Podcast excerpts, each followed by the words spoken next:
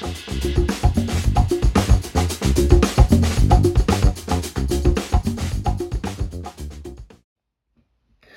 to the clinical podcast series brought to you by the American Academy of Optometry Foundation.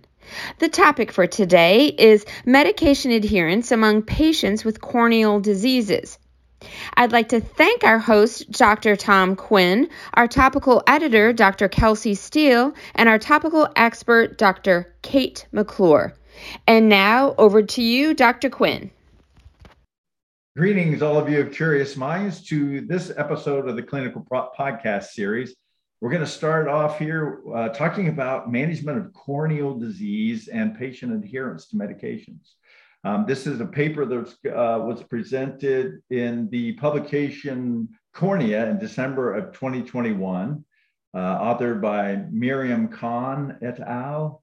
And here to discuss this with us is our expert, Dr. Kate McClure who is in private practice and also on clinical faculty at the Ohio State University College of Optometry, where she got her optometry degree and did a fellowship in cornea and contact lenses. Welcome, Kate. Thank you, Tom. I'm so excited to be here. You are the perfect person to have to discuss this paper with the focus on the cornea. So uh, tell me uh, what the whole deal here is. What, what question were they trying to answer with this paper? Yeah, so I found this paper really interesting. In this paper, they wanted to explore medication adherence. Uh, more specifically, they were looking at the patterns of eye drop adherence among patients with uh, corneal conditions, different corneal conditions, transplants, uh, microbial keratitis. So there was really a vast variety. They wanted to quantify the prevalence of medication non adherence and identify the potential reasons, which I think is really important. Oh, yeah. Why do you think that's important? So, you know, there's really little known about medication adherence for corneal diseases. We often talk about medication adherence and glaucoma. There's studies and papers that have researched that. So, I think we know a little bit more about our glaucoma patients, but really there's little known about how well our patients um, that have different corneal diseases, how well they're adhering to the medications that we prescribe. And as you know, Tom, you know, with these corneal conditions, it's super important and critical to be using the medication as the doctor prescribes. So I think that this is a really interesting subject to investigate. And what they find out?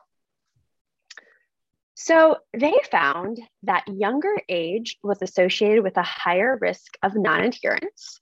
Um, to me, that was I mean, maybe not as surprising as I thought, but still, it kind of confirms maybe what we already know is our younger patients are less likely to use the medications as we prescribe.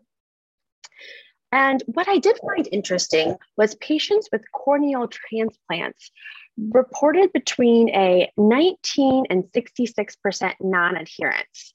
That's kind of yeah, that's a big range, which I thought was interesting. But also, you know, patients usually understand that corneal transplant is pretty serious and they don't want to have to go through it again.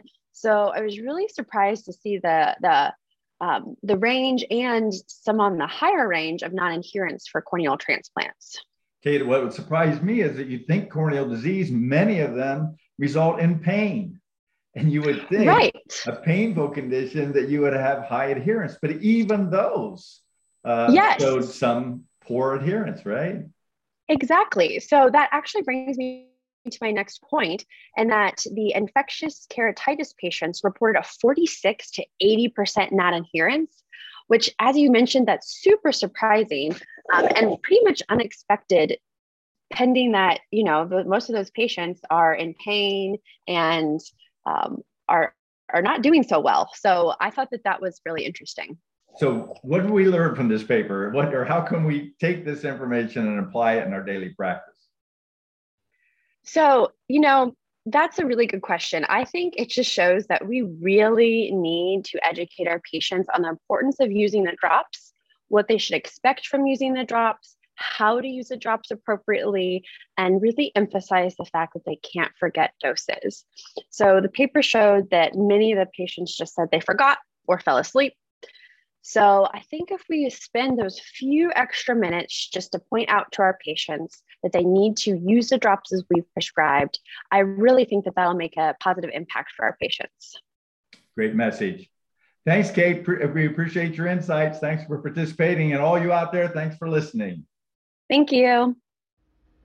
And a special thanks to CooperVision for their educational grant to make it all happen.